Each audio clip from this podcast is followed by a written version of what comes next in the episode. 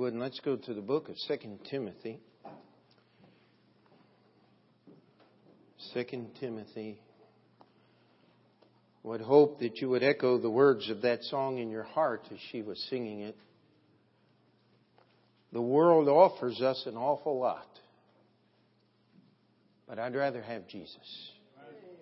Because there's nothing this world offers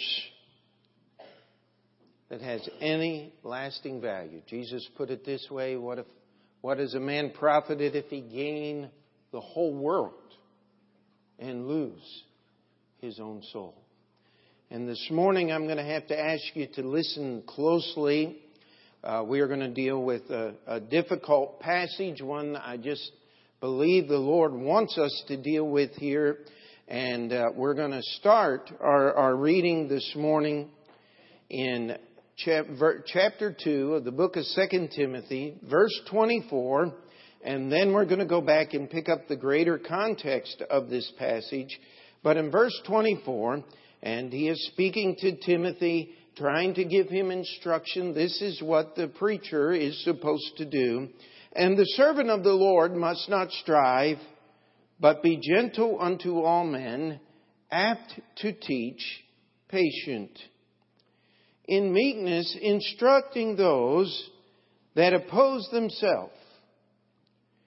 If God, peradventure, will give them repentance to the acknowledging of the truth, and that they may recover themselves out of the snare of the devil, who are taken captive by him at his will. Now, I don't know about you, but as I read the Bible, usually there are just certain words that jump out at me, and in this text, I'd like to just review a few of those words. The first word that just jumps out of the text to me is oppose. The biggest word in this whole text to me is peradventure. Now that's a big word that we don't use much anymore. Uh, it means by chance. Uh, our most, uh, the closest word that is in common usage today would be perhaps. Uh, maybe kind of, sort of, but we don't really know perchance. Peradventure means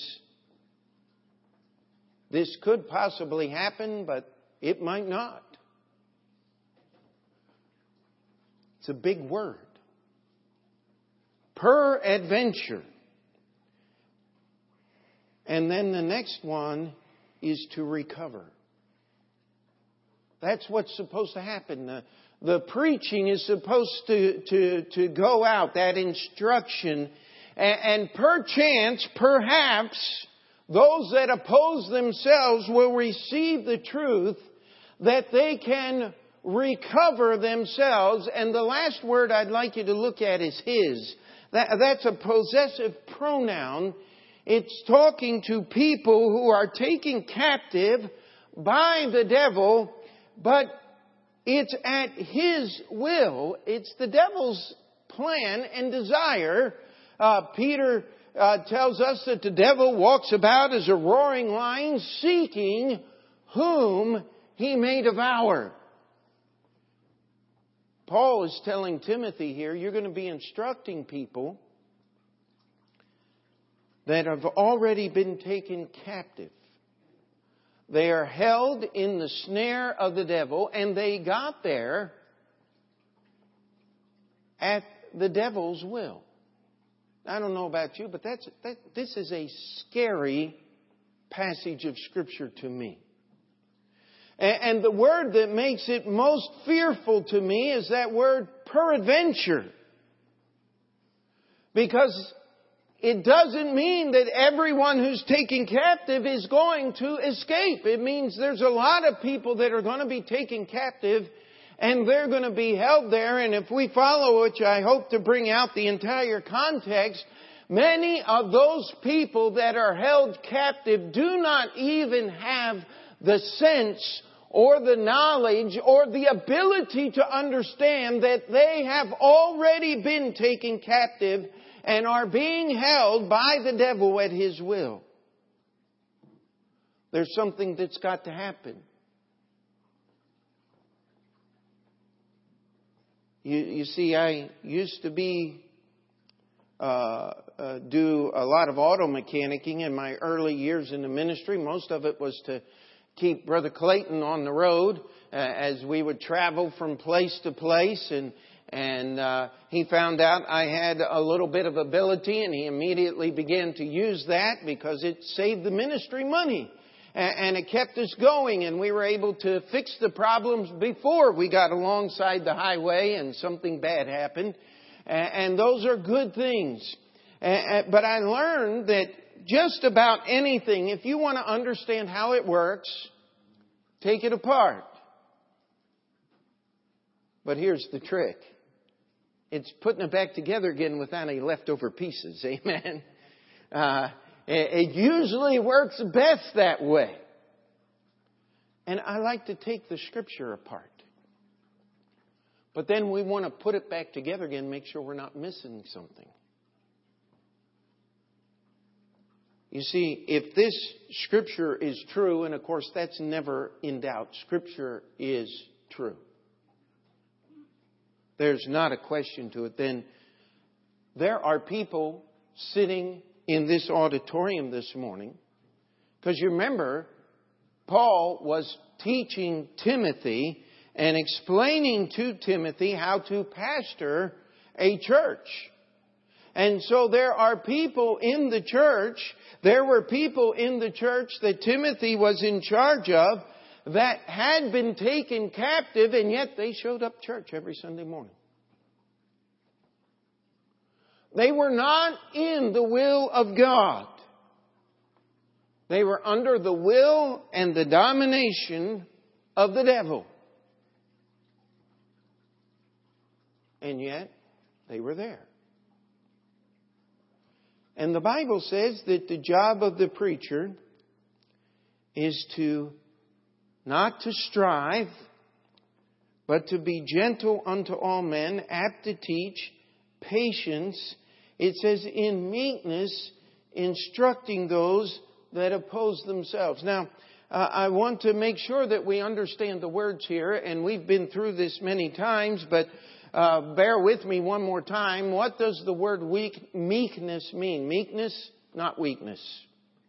Meekest man in the Bible, if we had our children here, we would have somebody raise their hand and say, Moses! You know why they'd say that? Is because the Bible says that he's the meekest man, meekest man above all men that lived on the earth. Was Moses being meek when he stuck his finger in Pharaoh's face and said, Let my people go? Now, I'll, I'll challenge you. He didn't stick his finger in Pharaoh's face and said, Let my people go that they may serve me. He, he was speaking to Pharaoh, arguably the most powerful man on the face of the earth in his day. And here's this old, ragged shepherd out of the wilderness in the courts of Pharaoh and all the splendor that was there. By the way, just so you know, they had hot and cold running water in Pharaoh's court in Moses' day. Uh, these were not country bumpkins uh, sitting on rocks. Pharaoh's throne was paved with gold. We found King Tut's tomb, and it was one of the few that had ever been uh, unviolated or kept safe from the grave robbers and there is no value. I mean, th- there is no way to put a valuation on the riches that were found in the tomb of this young kid who only reigned a couple of years. And, and modern science has said that he, he died of a headache. Somebody bashed the back of his head in because they wanted to be king instead of him. And this no account teenage kid was buried with more gold and more treasure than the human mind can comprehend. And yet, if we were to understand, he was the least of all the Pharaohs. The Pharaoh that Moses faced, if we understand our history correctly, and of course, the historians will argue with this because he was the most powerful and richest Pharaoh in the history of Egypt. And Moses stuck his finger in his face and said, Let my people go! And Pharaoh said, No. And it was Pharaoh's outstretched arm that divided the Red Sea by God's power. And in meekness, at the command of God, Pharaoh pulled that, uh, Moses pulled that rod down, and that sea came in and destroyed Pharaoh and his army. In meekness, my friend. Okay, here's the working definition of meekness operating under the authority of another. It's not about me, it's all about God. Moses was nobody. But Moses gave, uh, was given a job by God to humble and destroy and completely deplete the most powerful nation on earth. That's meekness. So you'll have to forgive me sometimes if I sound a little dogmatic because I'm trying my best not to speak for Pete Montoro, but to speak for God. And, and he has a little bit of authority. I'm being sarcastic. You see, if you can listen to the truths of God's Word and sit in that pew and say, I have to go home and think about that. I want you to understand something you're already in the snare. You've already been taken captive.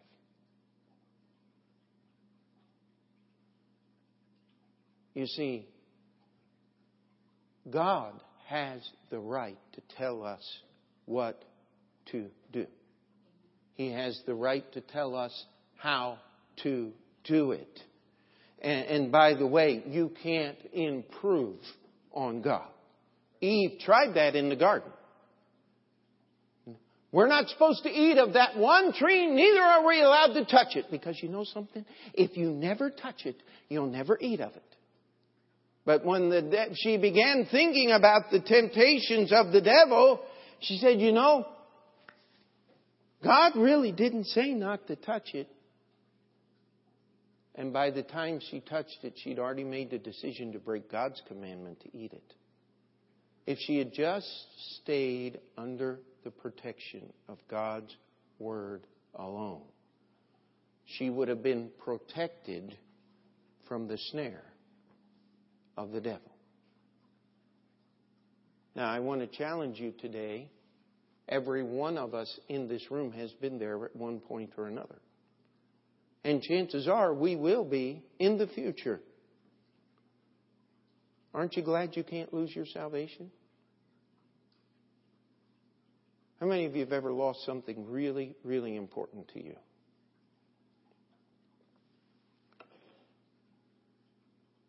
How many of you have ever had something very valuable stolen from you? Uh, you still lost it. You didn't keep it. Uh, let me tell you something. The devil is a thief. The devil is a liar. The devil wants to deprive you of God's blessings. You see, he can't keep you out of heaven if you're saved. If you're not saved, his primary goal is to keep you from understanding the truth of salvation. Once you are saved, he wants you to uh, as we're going to look at in a minute, uh, begin to oppose yourself because once you start that process, you then remove yourself from the will of God and put yourself under the authority of the devil. And he is not a great person to serve. Let me tell you, he only destroys and seeks to hurt you. You see, the tragedy is that many people are taken captive and they don't even know it. They operate as they think they are, but there's going to come a time when, when that captivity is going to be made known to them. It's going to be the white judgment, the white, great white throne, the white judgment seat, the judgment seat of Christ, the great white throne. And it says, Jesus is going to say to them, Depart from me, ye that work iniquity. I never knew you. What did he say in the Sermon on the Mount? He says there's going to be many that are going to say that in that day. There's going to be many that say unto me, Lord, Lord. And they're going to list all the good things that they have done. And if we put that passage together with this, those people that are in that group that are able to say that, Lord, Lord, have we not prophesied in thy name and in thy name done many wonderful works? They are people that came to church every week and who were taken in the devil's snare and never even knew it. So let's go backwards from this tragic place because here in verse 26 it says that there's a chance. Verse 25 says, peradventure, that God peradventure will give them repentance to the acknowledging of the truth that they may recover themselves. Now, this ought to be your desire today. This ought to be the goal of your life, of my life, is to make sure that we have recovered ourselves out of the snare of the devil, that we are not living at the will of the devil or under his influence, but at the will of God. And, and I doubt there's a person in this room here this morning that would say, Preacher, I want to live under the will of the devil and be destroyed. I, that's just my life's desire. I mean, there are people like that out there, but they're not being honest. I mean, I've met the people that says, uh, hell's one big party and I can't wait to get there. You know, that, that's not honest. And they're just trying to drown out the sorrow and despair that is in their heart because they don't think there's any hope of them reaching an eternity in Christ. My sermon this morning is telling you there is hope. There is a recovery. Uh, there is a, a way to live the way that God wants us to live. And so what do we need to do to get this recovery, to be able to escape this snare, to be no longer subject to the devil's will, but be to subject to God's will? And, and we come back here and it tells us that we must have repentance to the acknowledging of the truth. Now, that word repentance is a wonderful word. But let's go back just a little further. It says, in meekness, instructing them, those um, that oppose themselves. Now, I want to read the definition of the word oppose. To confront with objections or hard questions, to pose, to examine, interrogate, or question. Now, how many of you have ever opposed yourself? How many of you have ever presented yourself with hard questions? How many of you have ever interrogated yourself and said, Why did you do that stupid thing? Come on, let's get our act together.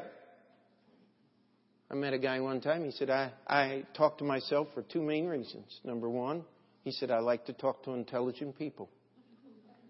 He said, Number two, I like to hear intelligent people talk. Sounds like somebody that opposes themselves now, doesn't it?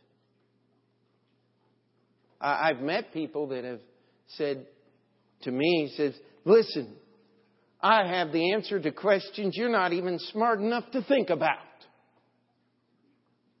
And my answer has always been, but I have the answer to the only question that matters. Where are you going to spend eternity? Are you in the snare of the devil at his will, or are you serving God by His will? I mean, that's the only question that matters. And so it's the job of the preacher to instruct those that oppose themselves. Listen to the second definition of instruction, uh, of oppose. It's to put objections or hard questions, specifically to put forward objections to be answered by a person maintaining a philosophical or theological thesis, especially as a means of qualifying for a degree. You know, I made the mistake, and I, as I have read this passage many times, you, you, see, the Bible says that we are to mortify the flesh, the deeds of the flesh, uh, that we are to fight with ourselves. I want to challenge you. The word oppose is in your King James Bible for a reason, because it's not the same word. It is not the same meaning. Those that oppose themselves are those who sit and argue with themselves. Those who, uh, I guess a good word is uh, uh, take an introspective look, analysis of themselves. Have you ever met people like that? They can explain to you their feelings and why they feel the way they do. The Bible says that is opposing yourself. They, they're the people that often uh, look in the mirror and say, I hate you to the reflection in the mirror. And, and they are the people that, that uh, uh, uh, have developed what we call multiple personalities so that they can have an excuse for all of the conflicting emotions and desires that go on in their bodies. Are, are you saying all mental disease is a personal choice? No but the vast majority of it is learned behavior.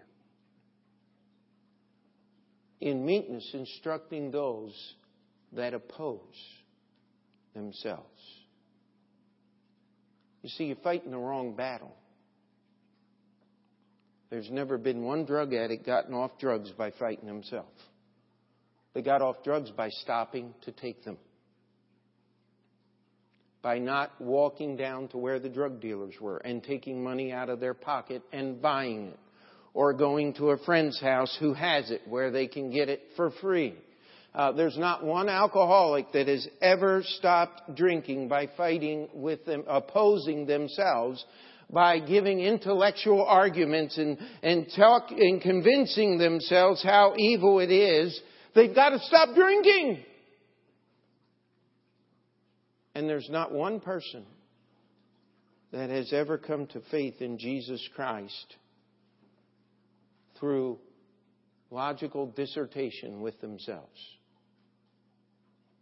It's for by grace through faith. We had a man, and I, I think I can tell his story. He hasn't been here in years. He'll probably show up tonight. It's the way it usually goes. I won't give you his name. Some of you may remember him, if I, but I doubt it. But he would come to church and he would sit through a service. He'd always come late, leave early, and I knew whenever I saw him, I was getting a phone call after church. And so about a half an hour, 40 minutes after the service, I was finally starting to relax and, oh, maybe he's not going to call. Ring! Oh, no. here we go again. I just wanted to check in with you, preacher. You really made me miserable tonight. I know God is still working in my heart. As long as I feel miserable, something good's happening. I said, no, that's not true. You gotta stop opposing yourself and start doing something right. Never did. Eventually, he got tired of feeling miserable and he got tired of coming and he stopped. But you know what? There's a desire in my heart as a preacher to just want to grab a hold of somebody like that by the shoulders and just shake him until he says, okay, okay, I'll do right. But you know what? He'd be dead long before that happened. Because you can't shake the truth into anybody. They have to choose. You see, that's where that peradventure comes in. That's where that hope so, maybe so, by chance. That's what the word peradventure. You see, it's not God who's playing Russian roulette trying to decide who he's going to let into heaven and who he's not. It's not God who's up there going, yeah. Not today. That's not the God of the Bible. The God of the Bible is a God of love who died on the cross to pay the sins for every man, every woman, every human being, not for our sins only, but also for the sins of the whole world. So where does the chance come in? Title for the morning's message Is there a chance for you? Where does the chance come in? You see, chance simply means it's a, a probability. There, there are men that go into the casinos and the gambling houses and they have it all worked out. They are not gambling. They do not lose money. I met one of these guys one time. He told me he'd raise money for us to help us buy our building, and I said, You know something? I just really don't want it. I understand what you're doing and, and, and how you do it, and, but, you know, I, I just don't want money that you want in a casino paying for our building. I just don't, don't want that. And, um, but see, it wasn't a chance for him. He knew how to work the numbers. He knew how to take the probability of which card was going to be next, and he he said, "I always win." He said, "I never use any money that do, I only use my money." He said, "If I lose, I know that they're dealing with a dirty deck." He said, "I know they're cheating somehow." He said, and I go and I turn them in, and then I come back and I win. And uh, I can't argue with what he said, but I do know this that when chance is involved, and this is the point I'm trying to make, you can do things to minimize the, the chances. You can do things to tip that chance in your favor. Are you following me? when I was working with Brother Clayton. Do you know how many moving parts is in a pickup truck and a fifth wheel trailer? And, and uh, we had three different rigs, and we had some diesels and gasoline engines, and some of them were really old. And uh, we had a 69 pickup that we drove around with us, and of course, this was in the early 80s, but it was old then. And uh, uh, there, there's always a chance that something's going to break down and go wrong. And my job was to tilt that chance in our favor so that we would get to the next church and not have a breakdown on the road. So you know what I did? I checked all the tires. I, I checked for cracks in the sidewalls. I I would uh, change the oil and do regular maintenance and and always kept kept up on that and checked the filters and and would walk around the vehicles and make sure that everything was lubricated. You know why? Because I wanted the chances of a breakdown to be as small as possible. And you know what? The Lord blessed. And He took care of the things that I couldn't take care of. And we got to get that in the right thing. And I'm telling you here that God wants you to have repentance to the acknowledging the truth. God wants you to recover yourselves, but you can't recover yourself until you know your God. If you won't admit that you're trapped, you're never getting out of the trap. Are we together? Now, I told you, you got to listen close. I'm not trying to be mean this morning, I'm trying to be meek. trying to tell you what God says in His Word. You see, without this repentance, without acknowledging the truth, you're never going to recover yourself. And somebody may be thinking, Pastor's preaching this sermon at me. Yeah, I am. But I don't have any names in my head. I've prayed that I would not. In fact, the Lord let me struggle with this message for many, many weeks. And as I was preparing for sermon this morning, all of a sudden it was like, ah, today's the day.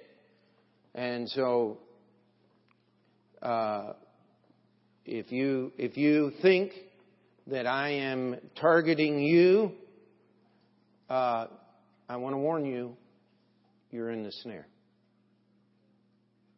You see, the first thing that we do is go back to verse 14. It says, Of these things put them in remembrance, charging them before the Lord that they strive not about words to no profit, but to the subverting of the hearers. You see, one of the things that I have found is that you can argue about words all day long. Have you ever met someone in a parallel universe? That's the best way I know how to describe it. They say this and they're going this way. You say exactly the same thing. You're going this way. And the only thing you have in common is you're passing each other on the way to where you're going. You say all the same things. How many of you have been in a church that you found out was not teaching the truth, but they told you they were teaching the truth? Most of you were before you came here. You say, how do you know, how do we know you're teaching the truth? Take it home and study it out. And if you have any questions about what I've said this morning, come back, talk to me, and, I'll, I'll explain why I said what I said. Because what I'm trying to do is teach you just what's in this book and what's in this book alone. But you know what? You can argue about words till the cows come home. And by the way, I don't have any, so it's going to be an awful long time. It's not going to get you one step closer to the truth. You see, you have to study God's Word, it's verse 15, and we have to move or we'll be here this afternoon. It says, Study to show thyself approved unto God, a workman that needeth not to be ashamed, rightly dividing the word of truth, but shun profane and vain babblings, for they will increase unto more ungodliness. And their word will eat as doth a canker, of whom is Hymenaeus and Philetus, who concerning the truth averred, saying that the resurrection is past already, and overthrew the faith of some. Now, I want to just bring this out before we get to the main point of verse 19 here. Is you have to study God's Word. There's an awful lot of stuff that is just simply profane and vain are the two words that are used. Profane is taking something that is relegated to God, something that is holy, and making it common. If I hear somebody say, oh my God, one more time, I think I'm going to blow a gasket. I, I am so sick of every time some, oh my God, I got a parking ticket. He didn't give you the parking ticket. If you'd had enough sense to read the sign before you parked or put the time on your watch so you didn't show up late, you wouldn't have gotten a parking ticket. Ticket. God had nothing to do with that, my friend. Don't give me oh my God. That's profane. It's taking his name in vain.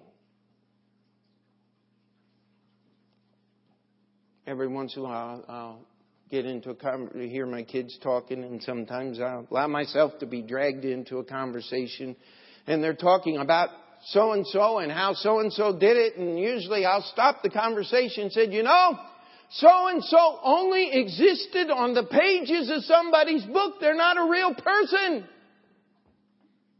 Why are we talking about this guy? As if something really bad happened. I, I, heard a preacher one time, I don't know if he's making it up. I hope he was, but he, he seemed to tell that it was true. Some lady came in and in prayer meeting, she requested prayer for one of her soap opera stars who was going through some tragedy on the television set.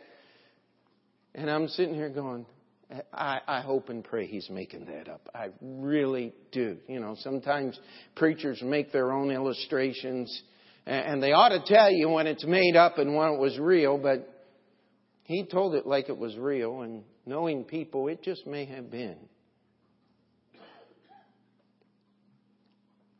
But the Bible says we're to shun profane and vain babblings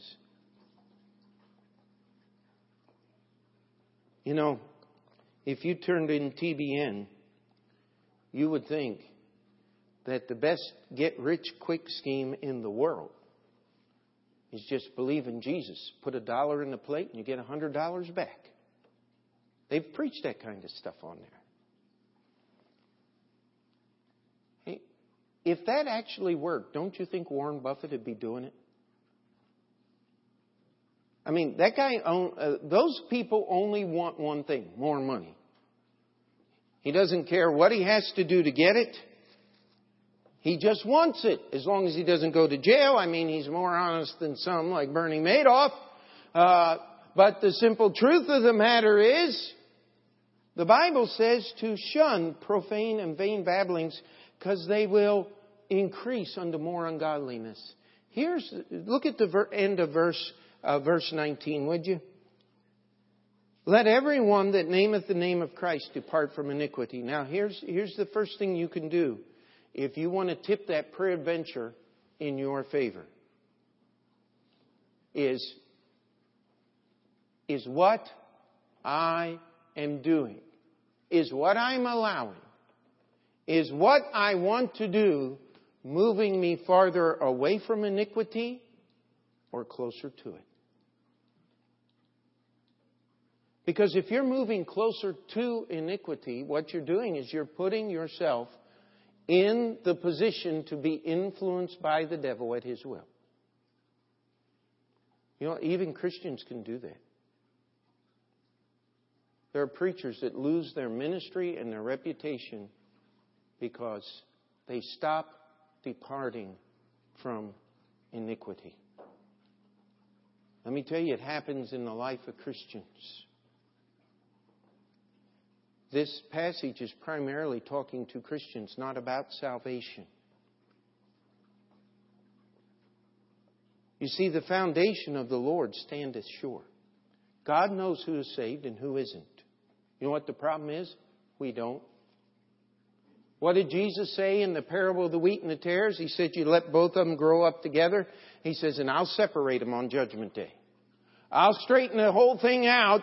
Your job is to just in meekness instruct those, and there are going to be some people out there that are posing themselves, that are asking themselves hard questions, that are congratulating themselves because they think they understand all of the great depths of the knowledge of the Word of God, uh, they, they can sit there and, and feel bad about sin that they have done, and so they oppose themselves and argue with themselves about the sin that they have done, and they don't depart one step from iniquity.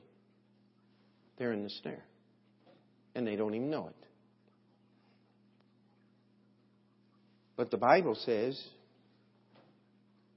if you have the foundation of the Lord, the words of this book, you'll depart from iniquity. And by the way, what is iniquity?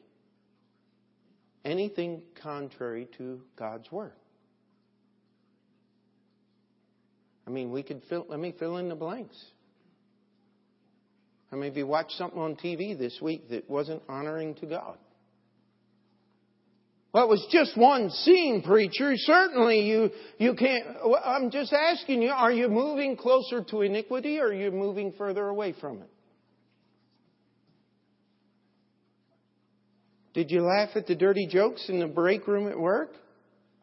Are you moving farther away from sin or are you moving closer to it? Did you allow yourself to get angry and use profane words yourself? Are you moving further away from iniquity or closer to it? It says, Let everyone that nameth the name of Christ depart from iniquity. You see, there's a battle here, and it's all about words. And the Bible says that's the wrong battle to be fighting. They increase unto more ungodliness. It says they eat as doth a canker. Now, how many of you have ever had a canker sore? That's not what this is talking about. How many of you have ever had gangrene? You know what? Not too many. Because gangrene is a deadly disease. That's what the, the canker is here. I'm somewhat familiar with that because my uncle died from that. He was a diabetic, got a sore on his toe, and when it stopped hurting, he thought it was getting better. He was always one to ignore that kind of stuff. They told him that if he'd have gotten to the hospital five minutes later, they wouldn't have been able to save him. Because of an infection in his toe, his leg was about this long. They had to take it off almost at the hip because the canker ate and killed the flesh, starting in his toe all the way up his leg. Several years later, the same thing happened in his other leg. He only had one now. And he chose to do the same thing, only this time he didn't get to the hospital in time. And my mother found him on the floor in the house. And you know, a lot of people pass into eternity. Their soul literally eaten as a canker because they refused to listen to the words of God and sat there opposing themselves with the words of man. That's what this passage is talking about. And we go on, and here's the real battle. It's the battle for purity. It says, In a great house. But in a great house, verse 20, there are not only vessels of gold and silver, but also of wood and earth, some to honor and some to dishonor. If a man therefore purge himself from these, he shall be a vessel unto honor, sanctified and meet for the master's use, prepared and prepared unto every good work. Flee also youthful lust, but follow righteousness, faith, charity, peace with them that call on the Lord out of a pure heart. But foolish and unlearned questions avoid, knowing that they do gender strife. Then we get back to where we started. You see, there are all kinds of vessels in the house. Never ceases to amaze me. You go into an antique store, and what's there? This is an 1820s toilet. It's a big, beautiful ceramic pitcher in a bowl. And people buy those things and they put them in their house as decorations. I'm sorry if you do that. More power to you. Forgive this simple old preacher, but I don't want somebody's toilet adorning my living room. I'm sorry. And you say, but they didn't use it for that. Well, you go ahead and deceive yourself if you wish. Uh, but the big bowl at the bottom was for getting rid of the dirty water. Uh, I just, I don't get it, but that's the way the world is. You know, is it, ama- is it unreal as to why the Bible says whose glory is their shame? Why wouldn't we put a toilet up on the mantelpiece as something beautiful if our glory is in our shame? Why wouldn't we take aberrant, vile acts of human degeneracy that were not even spoken of 25 years ago and now are part of common language? because of the wicked acts of people in high power. You know the reason people love Bill Clinton? He got away with it.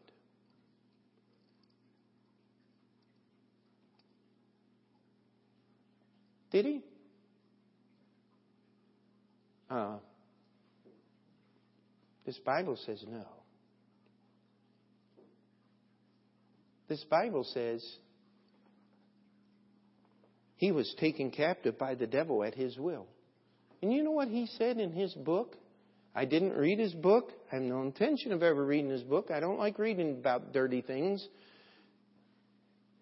But some news commentators said, You've got to hear this out of his book. It was an audio recording of Bill Clinton reading his own book.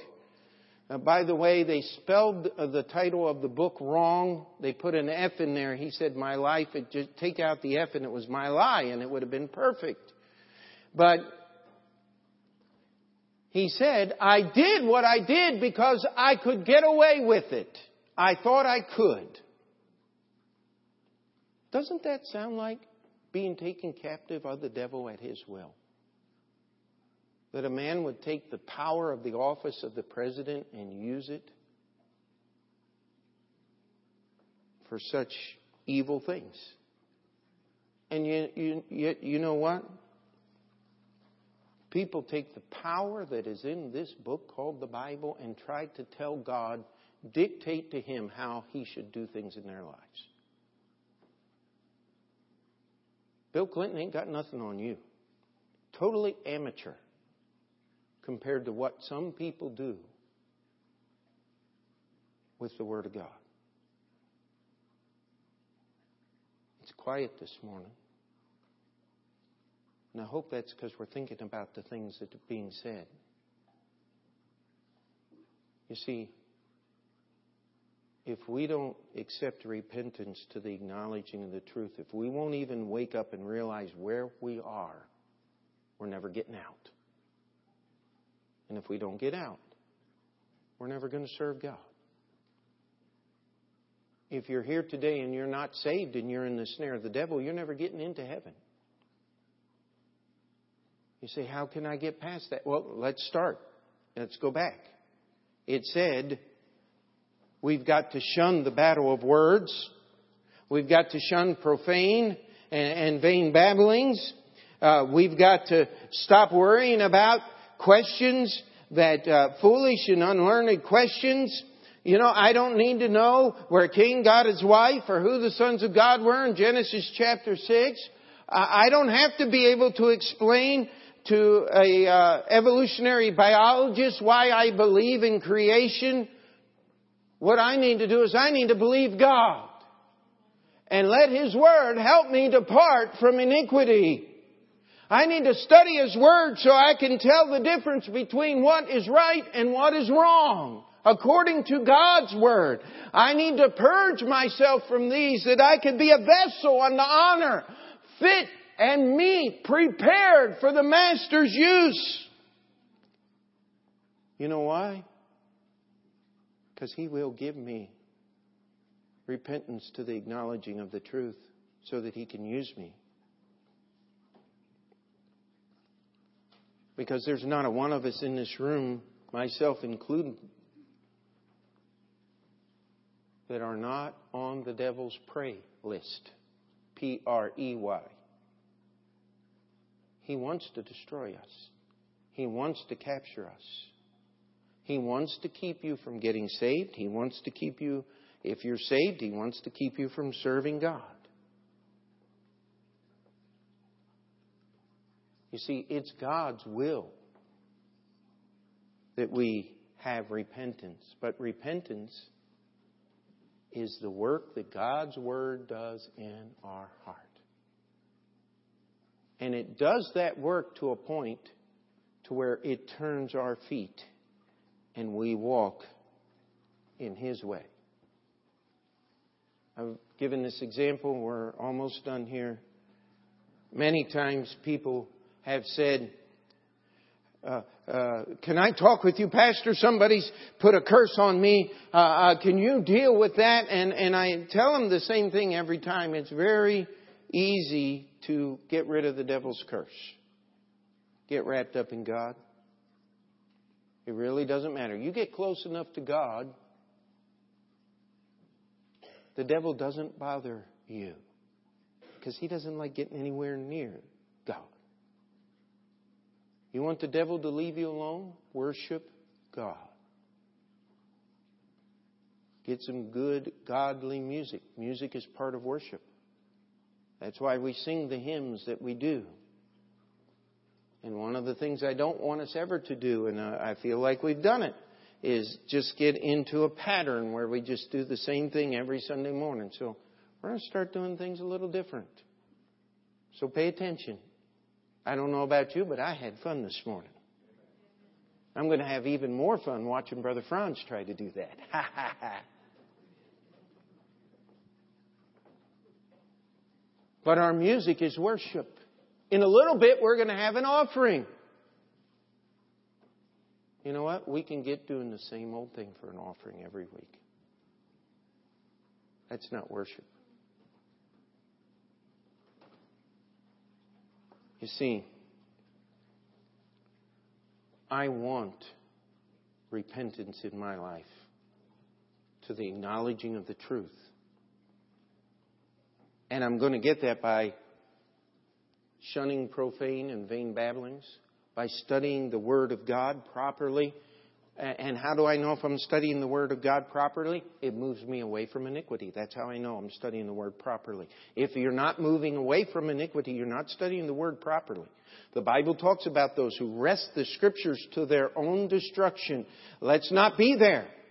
It says that we've got to purge ourselves from these, that we've, there are things that we need to do. And if we will do those things, let me tell you that peradventure, in that verse down there, verse uh, 19 or 20, or, I'm sorry, I've got it mixed up. I know where it is on the page. Uh, verse 25. That peradventure is going to be a very small chance of missing out on it. But if I allow those vain and profane babblings to control my life and thoughts, if I refuse to purge myself from these and be prepared for a vessel meet for the Master's use, whatever that might happen to be, if I refuse to obey the little things in God's Word, guess what? All of a sudden that peradventure meter just starts going into the red. Because I have removed myself from the protection of this book. And my job as a preacher, don't congratulate yourself if you can argue with yourself. Don't congratulate yourself if you have contradictions within your being. That's a danger sign. That should be telling you you are in trouble.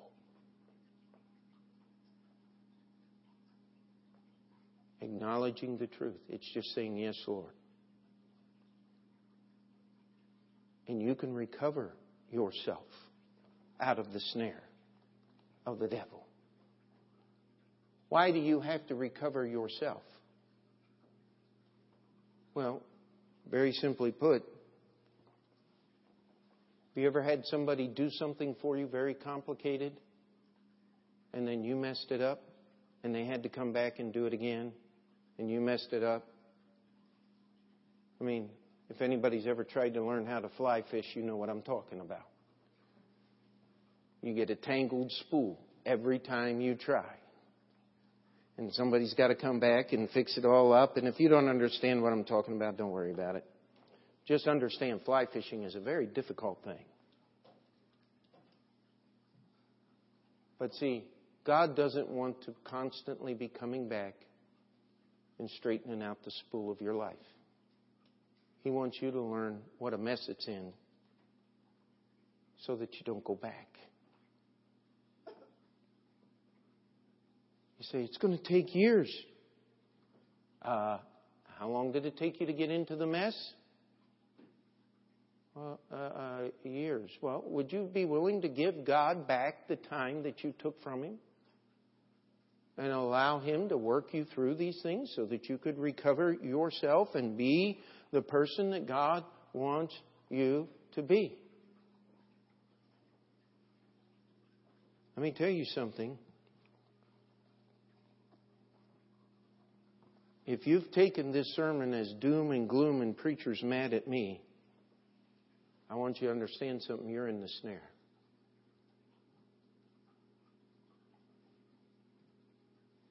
He has the ability to give you the ability to recover yourself. It's the most encouraging message I know. But you got to acknowledge the truth. You got to be willing to admit where you are. If you're sitting here today and you're not saved, would you at least admit that you're not saved? Would you start somewhere? If you're here today and your life does not reflect the things that are in this book, would you be at least honest enough in church of all places? Say, God, my life is a mess. I need you to straighten it out. That's the first part of this. God will do it. Because He's capable of doing it. Let's pray. Dear Heavenly Father, we come before you this morning.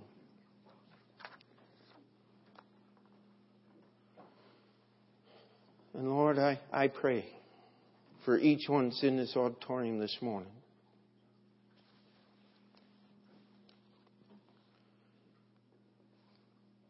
There are some people here that are just ready to step on the trigger of that snare that has been laid for them. They have been led to that point by the devil and by allowing things that aren't in your word in their lives, and they're just ready to step on it. Lord, I pray. I pray for them today that you'd pull that foot back. That they would hear enough of your word to be afraid and come to you.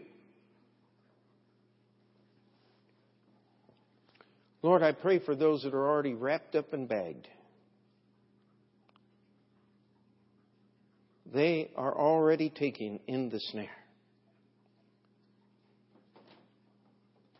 That you would allow them to look out the bars of that cage and be honest enough to say, I'm caught. And Lord, that doesn't necessarily mean you're unsaved. Devil has destroyed the lives of many people who name the name of Jesus. And Lord, we understand many of those people were never saved, but Lord, we don't have time to deal with all of that, but I ask that the Holy Spirit would deal with each life accordingly. Lord, that we would have people who'd be willing to come up here and just spend some time at an old fashioned altar saying, God, I don't even know if I'm caught.